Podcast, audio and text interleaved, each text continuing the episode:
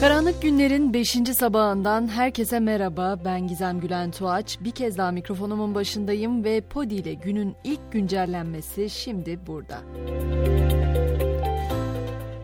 Deprem yer kabuğundaki kırılmalar nedeniyle ortaya çıkan titreşimlerdi 5 gün öncesine kadar. Hiçbirimiz bu kadar acıyı sığdıramazdık o tanıma. Ama artık tanımların ve kelimelerin kifayetsiz kaldığı, yüreklerimizdeki acının adı oldu deprem.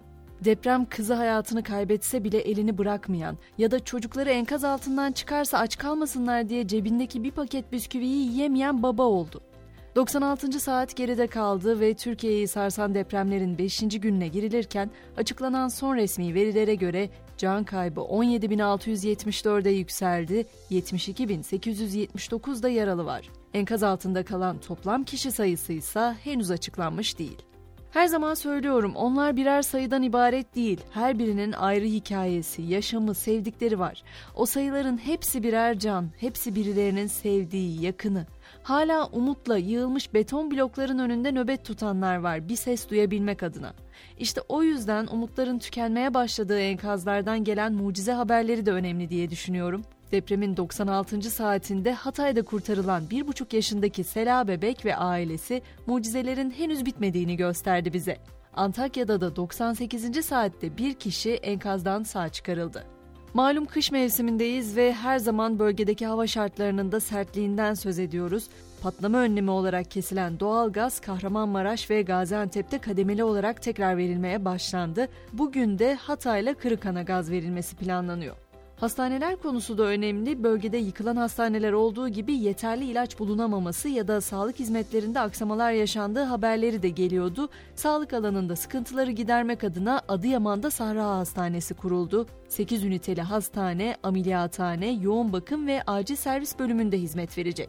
Bir de mutlaka sizin de dikkatinizi çekmiştir diye düşünüyorum. Depremde enkazlardan kurtarılan çok sayıda bebek oldu. Dileğim tabii ki hepsinin ailesine kavuşması ama Kahramanmaraş'tan refakatçileri olmayan 16 bebek Ankara'ya götürüldü. Bebekler Aile ve Sosyal Hizmetler Bakanlığı'na bağlı çocuk kuruluşlarında bakım altına alınacak. Türkiye yardımlar konusunda ise adeta tek yürek oldu diyebilirim. Herkesin aklındaki tek soru ben ne yapabilirim oluyor. Antalya'dan bu noktada güzel bir örnek var, onu paylaşayım. Konyaaltı Belediyesi tarafından kente giden depremzedelerin tüm kıyafet, kişisel bakım, yiyecek ihtiyaçlarını karşılayabileceği sosyal market ve butik kuruldu. Gönüllülerin bağışladığı kullanılmamış ürünler kurulan alanda ihtiyaç sahiplerini bekliyor. Yerli ve yabancı hem profesyonel ekipler hem de gönüllüler bölgede. Avrupa'dan Türkiye'ye arama kurtarma ve tıbbi ekip gönderen ülke sayısı 24'e yükseldi. 1650 kişi bulunan ekiplerin yanında 104 arama köpeği de yer aldı. Öte yandan Avrupa Birliği 500 geçici konaklama ünitesi, 2000 çadır ve 10.500 yatak gönderilmesi için harekete geçti. Prefabrik konaklama ünitelerinde 5, çadırlarda da 4 kişinin kalabileceği belirtildi. Hollanda hükümeti de yaralıların tahliyesi için Türkiye'ye C-130 tipi nakliye uçağı göndereceğini açıkladı. Uçakla birlikte 2 doktor ve 6 sağlık personeli de gönderilecek. Son olarak Dünya Bankası'ndan gelen haberi de aktarayım. Banka Türkiye'ye deprem desteği vereceğini duyurdu. Dünya Bankası $1.780 milyon kaynak sağlayacak. Gelir İdaresi Başkanlığı da deprem nedeniyle yardımda bulunan şahıs veya kurumların yardım tutarlarının vergiden düşüleceğini açıkladı. AFAD ve Kızılay'a yapılan bağış ve yardımlara vergi indirimi uygulanacak. Bağışların indirilebilmesi içinse ödemeye ilişkin banka dekontları yeterli.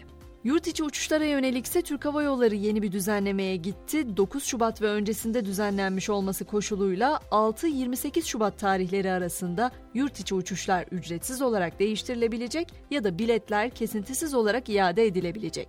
Bu arada dün akşam söylemiştim ama bugün yinelemekte fayda görüyorum. Yurt genelinde eğitime verilen ara 20 Şubat'a kadar uzatıldı. Üniversitelerin açılışı da süresiz olarak ertelendi. Kamu çalışanlarının Şubat ayı maaşları da yarın ödenecek. Öte yandan milletvekillerinden sonra İstanbul Büyükşehir Belediye Başkanı Ekrem İmamoğlu da elini taşın altına soktu. İmamoğlu bir yıllık maaşını depremzedelere bağışladı.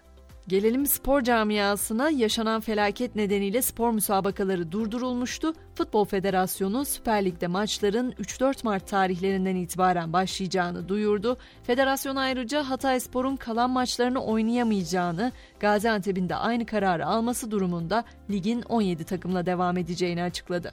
Formula 1'in şampiyon pilotlarından Louis Hamilton Türkiye'ye yardım çağrısı yaptı. Hamilton yardım ve bağış topladığını belirterek kampanyasının linkini sosyal medyasından paylaştı. Potada da Fenerbahçe'nin bugün Olimpia Milano ile oynayacağı Euroleague maçı ertelendi. Basketbol Federasyonu Türkiye Kupası müsabakalarının ertelendiğini duyurdu. Ve güncelleri noktalarken tahmin ediyorum ki bu hisse birleşiyor duygularımız bu aralar. O yüzden Ahmet Telli'den bırakmak istiyorum günün sözünü. İnsan yorulur bazen insan olmaktan diyorum. Akşam 18'de tekrar görüşmek üzere. Şimdilik hoşçakalın.